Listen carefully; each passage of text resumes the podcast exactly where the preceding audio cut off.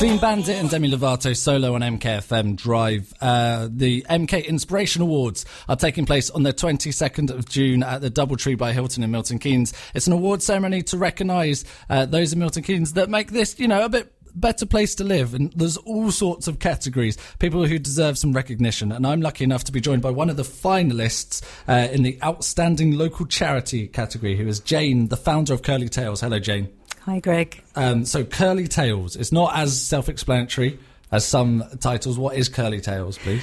Curly Tails is a porcine rescue centre, so we rescue unwanted pet pigs and give them a safe and loving home. We rehabilitate them if they need it, and they come because they either can't be kept anymore or they're mistreated or abandoned. Now, when I heard that I was chatting to you, I mentioned it to my uh, parents, and my parents weren't keen on the idea of a pet pig. But I've heard good things about pet pigs. Pigs make fantastic pets. They um, they're absolutely wonderful, but they're different from a dog and a cat. They need a different kind of care. And often people buy micro pigs, but they buy a micro piglet and don't realise that, like all little people, they grow into adult sized pigs, which can be up to 20 stone. And I imagine a lot harder to look after. They're they're very um, willful and they can be very mischievous, but they're absolutely wonderful animals.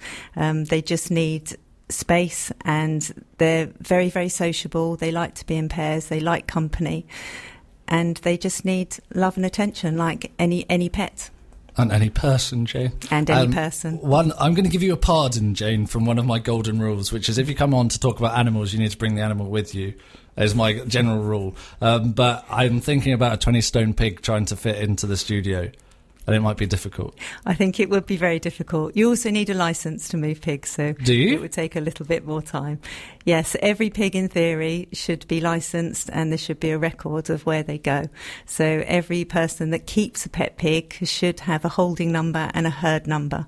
And every movement is registered with DEFRA, regardless of whether they're farmed animals or pets. Are you ready, Jane? hmm License to swill. Thank you very much. I'm here all night, well until seven o'clock. So, um, Curly then. So you rescue pet pigs. How how do you go about starting to want to rescue pet pigs?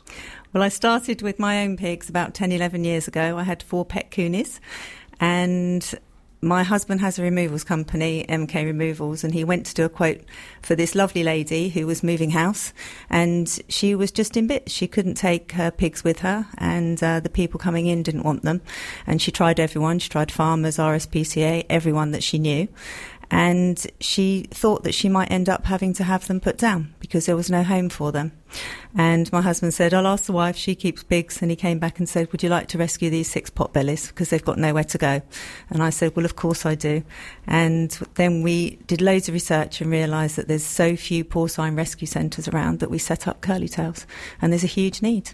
I'm just going to go back to the beginning of that story, Jane. You said you've got four pet pigs and you dropped that like it was nothing. Where where did the day come where you thought, do you know what, I'm going to get a pet pig? I always have always loved pigs and I wanted to have pigs.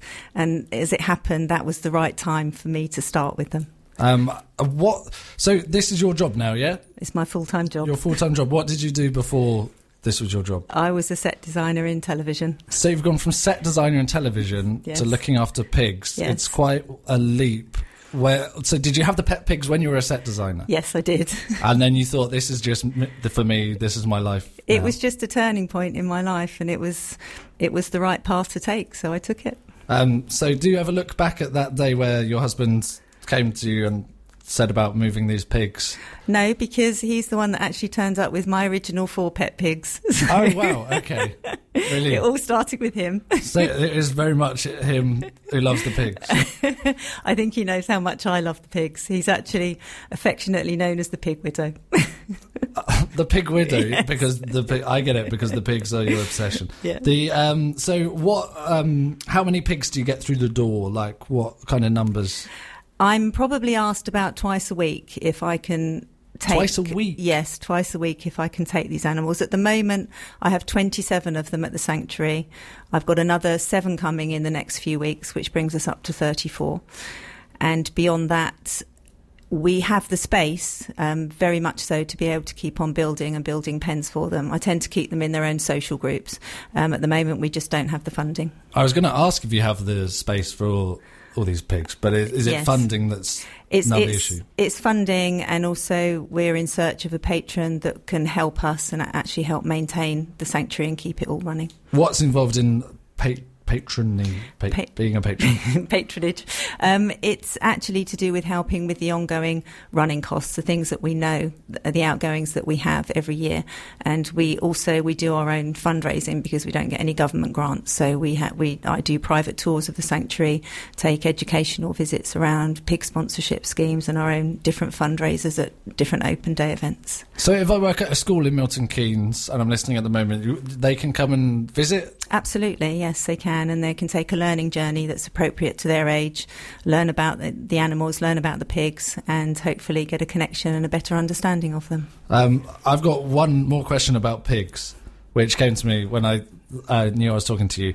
Now, this is so far in the back of my mind, I don't know where it's come from. So I know um, this might also not be true, but the the first like heart transplant or something, there was a pig heart transplant to a human. Is that a thing? Uh, they're called horizontal humans because they're genetically so close to us. Right. Uh, I don't know how far the connection has gone in That might medicine at that might have been a kids' TV program that I watched. um, also, they're very clean animals. They're incredibly clean. People automatically think that they're dirty because they like mud, but they don't have sweat glands like us and they can't cool down in the same way. So they use mud to cool their body temperature down and stop their skin from burning. But actually, they don't soil in their houses. So the only time their houses get very wet and dirty is if they walk mud in. They're actually very, very clean animals. So they're like, are they like easy to house train, but train as a pet?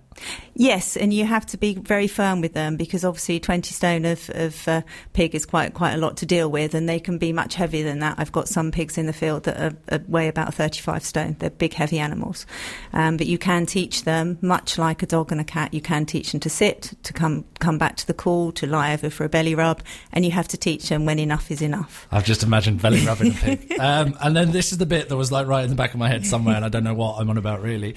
Can they use computers? I've never tried, but they probably could. There is a pig that paints. There's a pig that in my head somewhere. There's like pigs are so intelligent they can use computers. Well, it, all the research that's been done suggests that they're as intelligent as a three-year-old, and they dream, they have emotions, they have and they have feelings as well.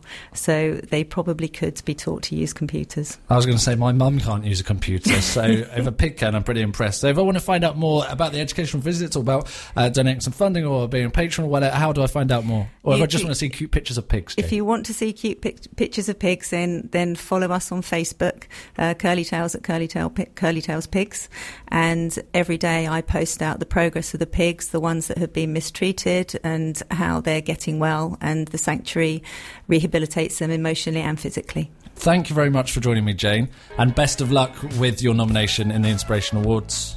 Thank you very much. No problem. Well, you can find out full details of the award ceremony itself, how you can get tickets, and how you can vote for the uh, nominees in the various categories on our website, mkfm.com. This is Calvin Harris and Frank Ocean with Slide on MKFM. Do you slide on?